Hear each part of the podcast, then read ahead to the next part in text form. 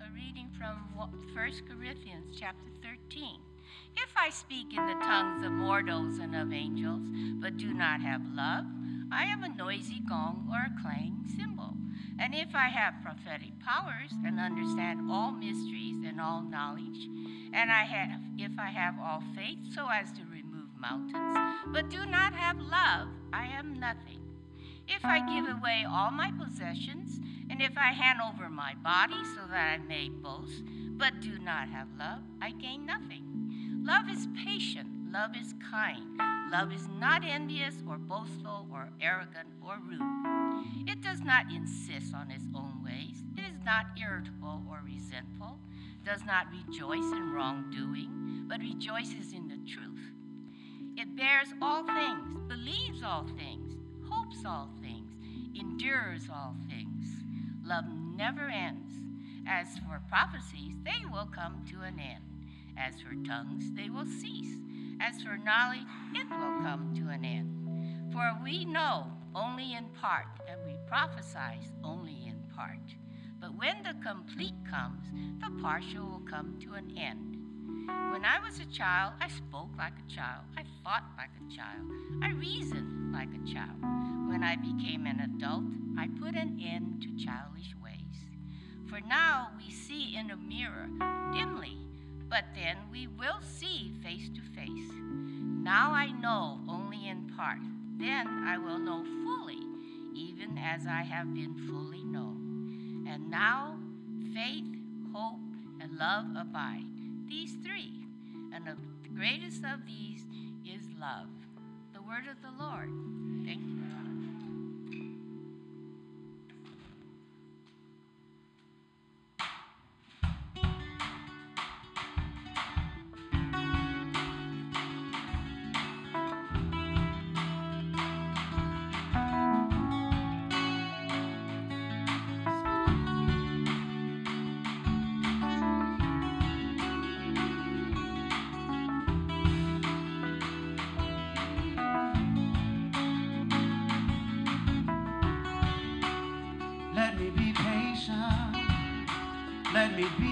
Kind. Make me unselfish without being blind. Though I may suffer, I'll envy it not and endure it comes. Cause he's all I got and I tell him, tell him I need him. Tell him I love him. It'll be alright. Tell him. Tell him I need him. Tell him I love him. It'll be alright. Now I may have faith to make mountains fall. But if I lack love, I'm nothing at all. I can give away everything I possess, left without love, and I have no happiness. I know I'm imperfect and not without sin, but now that I'm older, all childish things must end. So tell him, uh, tell him I need him. Tell him I love him. uh, everything's gonna be alright. Tell him, tell him, tell him I need him. Tell him I love him, and it'll be alright.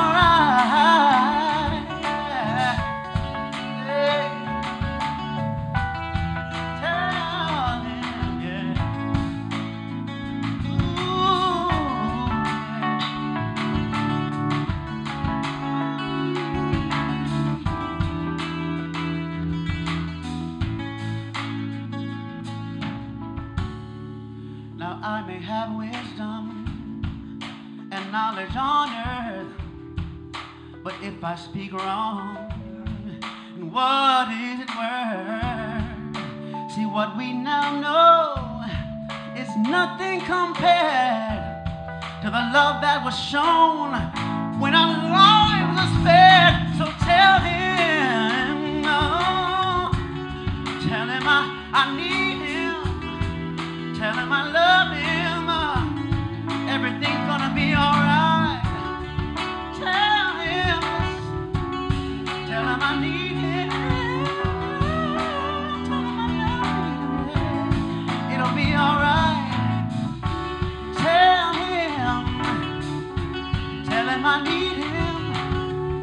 the midnight hour,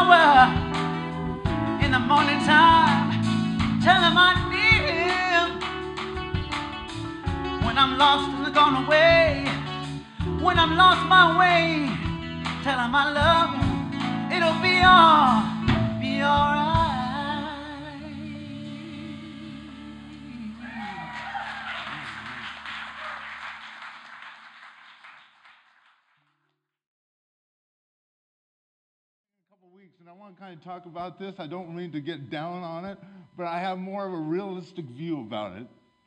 And uh, if you're into marketing, you'll know what marketing does. Uh, marketing is basically they will create a problem and then sell you a solution and make money, right?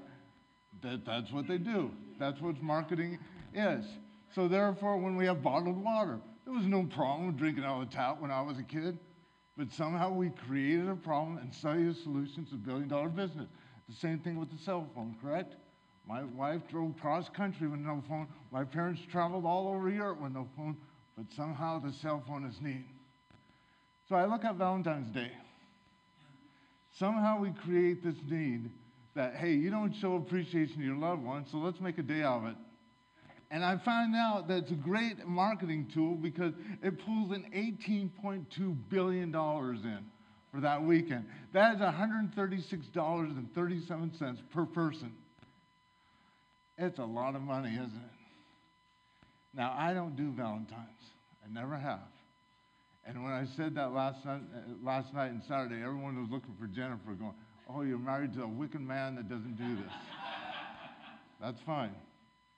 But it's fascinating because I do. It reminds me, I've done weddings for 30 some years, and every wedding that I do, they have the reading of 1 Corinthians chapter 13, including my wedding.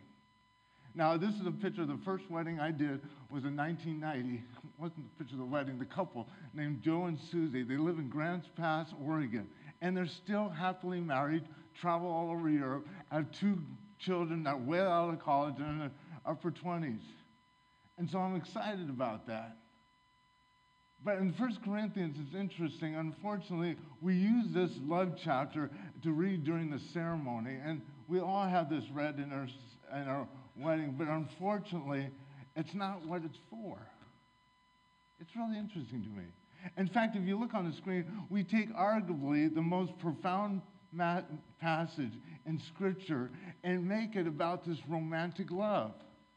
And so, what's interesting, if we don't have romance in our marriages, then we hear this statement, because I heard this many times when I was dating I love you, but I'm not in love with you.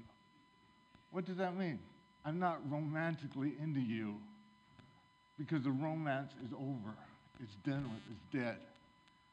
And so, therefore, in our culture, again, we sell the romance as the primary function of a relationship rather than the secondary part of the relationship.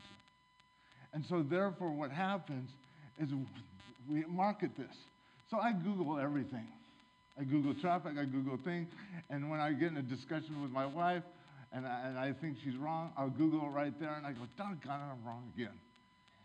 And so this is what Google says about romantic love. If you Google characteristics of romantic love, romantic love is characterized by an intense passion, pleasure, emotions, and sexual desires. Romantic love is based on a fantasy. We project our ideal onto the person whom we are in love. Romantic love breaks down healthy barriers because it causes us to lose ourselves and focuses on the happiness and fulfillment of the other partner. Romantic love is a fantasy. It breaks down once we begin to see the person is actually human and false and not the ideal we projected. So I get this all the time when in counseling situations that they say the romance is not there anymore. And then what they do is they read some kind of survey that other couples are like a bunch of rabbits and it's not fair to them. But the thing is, you have to understand this is the definition, what Paul's saying. This is what true love is all about. This is what true godly love is all about. And this is what real love is. See, there's many times during that, with the exception of this year, that uh, a, a guy or a woman would come into my office and say, I can't stand my spouse or I can't stand my partner. I can't stand him right now.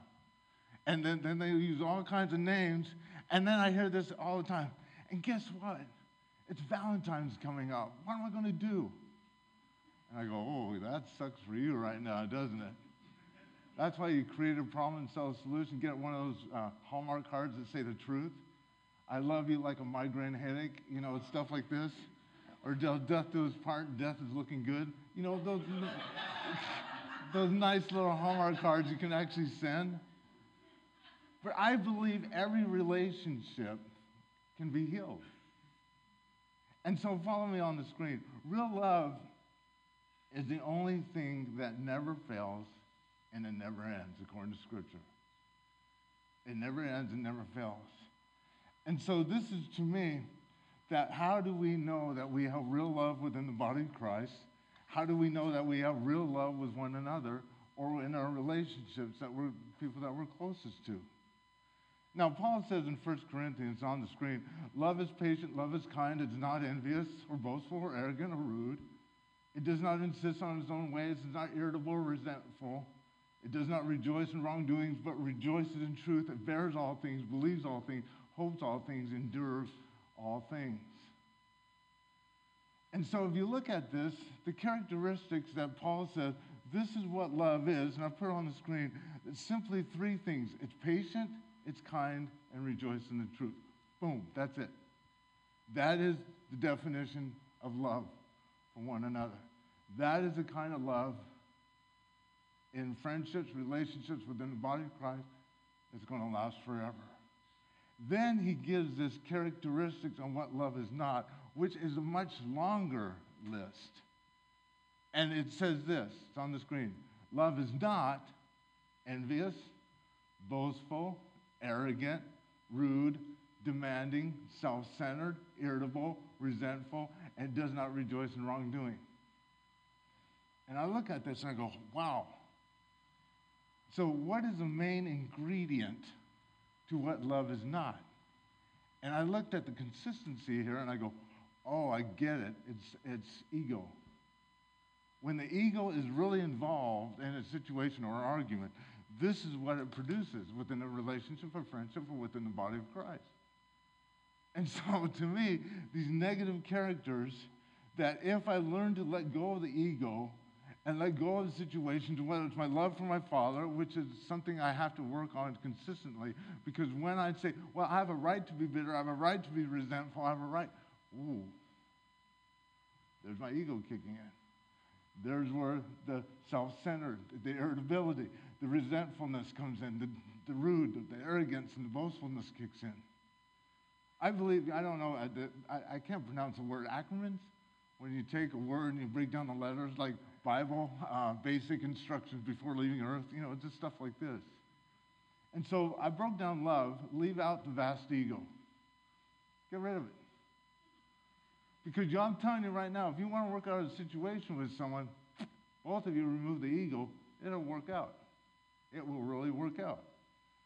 And so God does not have this ego problem. Because I look at this 1 Corinthians 13, I go, dang, dude, that's the love that, I, that God has for me. Thank goodness he's not, he's not rude with me or arrogant with me or resentful towards me. That's the last thing I wanted to have God resentful towards me. And so back on the screen, it's patient kindness and the truth. That's what God is with us.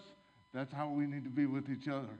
And so he gives this profound message, this passage in the Bible, back on the screen. To begin to understand love is to begin to understand God because God is love. And to understand love is to also understand who we are meant to be because we are made in the image of God. love is more patient for us. And when, when there's patience, there's unconditional love. It's hard to love each other unconditionally, isn't it? Look at me. It's hard to love me unconditionally. You know that, right? You know, in fact, I, uh, Saturday night service, I, I, again, I, I really think I'm the easiest person to live with. And um, so I kind of said that in the Saturday night service, and it was dead silence. Like they're going, No, you're not. So I go, How do you know how to live with? And then obviously they've been around me long enough. I, I do irritate people. and I don't mean it. You know how you think you're the easiest person because, and you get irritated because people don't think the way you think? And your logic is your logic and it doesn't make any sense to anybody else? That's me. I'm the poster child of it. And so this is where I looked at this because if you look at, remember I was talking about Jesus' first sermon. And I was talking about, about my first sermon. It was back in 1985. And my dad was emotional. He gave me a hug. People applauded. Great sermon. It wasn't a great sermon. They just had low expectations when I first preached. And so, what was interesting, you look at Jesus' first sermon. Did you hear what the result of his first sermon? He was dragged out of the synagogue, taken to a cliff, and they tried to push him off. Now, if that was my first sermon, I would say, you know, I'm not gifted in preaching right now, or I've got to learn this. because they, they had conditional love for Jesus. Because they loved it when he taught about how the Jewish were being oppressed and how they need to be set free and stuff like this. But what he does, Jesus talks about foreigners, people that they didn't like. Look at verse 25. But the truth is, there was many widows in Israel at the time of Elijah, and when the heavens was shut up for three years and six months, there was severe famine all over the land. Yet Elijah was sent to none of them except to a widow at some place and Sidon. There was also many lepers of Israel in the time of the prophets Elijah, and none of them were cleansed except Naaman in Syria. So he's talking about two people that are foreigners. And so, therefore, they're going, he didn't do that. There's no way he's talking about foreigners. And their love was evident that it was very conditional. See, this is where the human ego kicks in. Two concerns on the screen. We always want to be right, don't we? We are a nation that wants to be right. Whatever your belief systems, you're right, everyone else is wrong. And the second one is protecting me and what's mine. And so, therefore, we feel safe around people that are like minded like us. And therefore, we get groups together and we say, well, they are the enemy. Now, I decided, I thought of doing this, and my mind is crazy because I thought, how can I get the congregation to love me one minute and then hate me the second minute? And I was going to use an illustration and just kind of have you guys sit on it. And I go, you know what? I would empty half the congregation out. But if I would start a sermon that said, Donald Trump is God's anointed one and we should accept and love him. Or Hillary Clinton is, is God's anointed one whom we should love and cherish. All of a sudden, your love for me would go, voom, right? However, you feel about the political situation that we live in, because it's not what we say. And that's what Jesus did. He challenged their way of thinking. And that's, that was amazing because Jesus did this. And their love for each other was very conditional. And Jesus was not about that. So, so let's shift to what it means to be a, living the godly love in our lives. Follow me on the screen. Living in the real love requires intentional faith choices. The most important of those faith choices is a choice to put your trust in Jesus to guide your life. Every faith choice is met by God's grace to empower the choice. The faith choice is like raising your cell. Grace is like the wind that catches the sail and propels you forward. Do you guys believe that Jennifer chooses daily to love me? Absolutely. Absolutely. And it's a choice, it's not a feeling. Because we have to understand that for longevity. oh, We'll be married 19 years next month. That's crazy.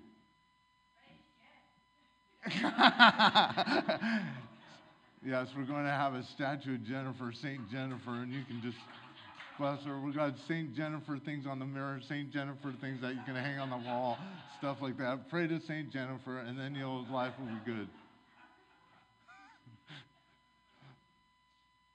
The first thing we have to do is make the shift is first is cultivate an open heartedness.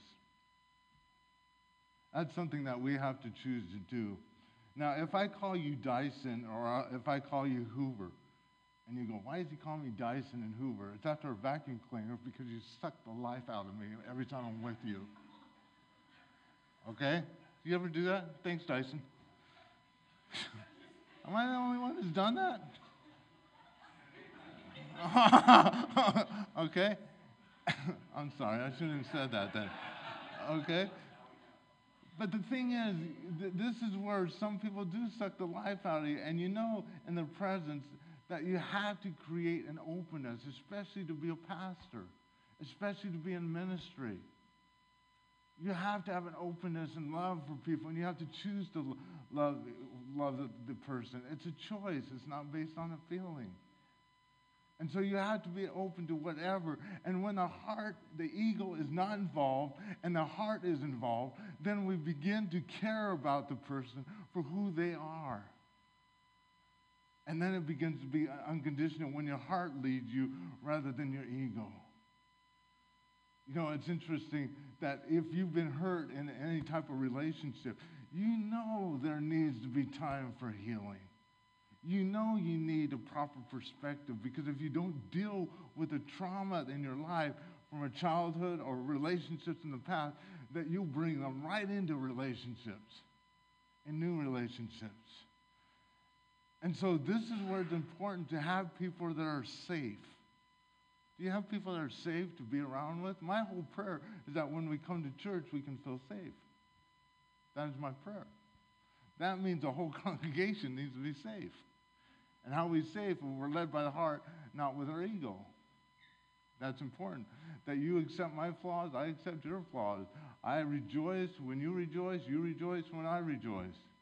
And so this is where it's important to be intentional. The second one is we got to cultivate what's called a contempl- contemplative prayer life.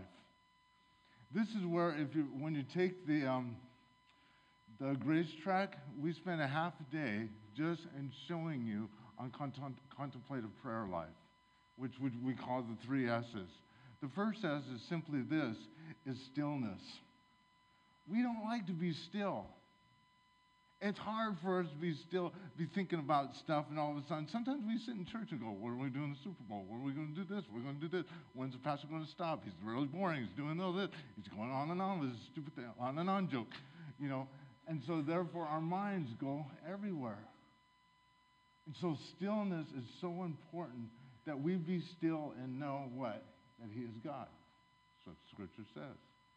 The next one is solitude, alone with God.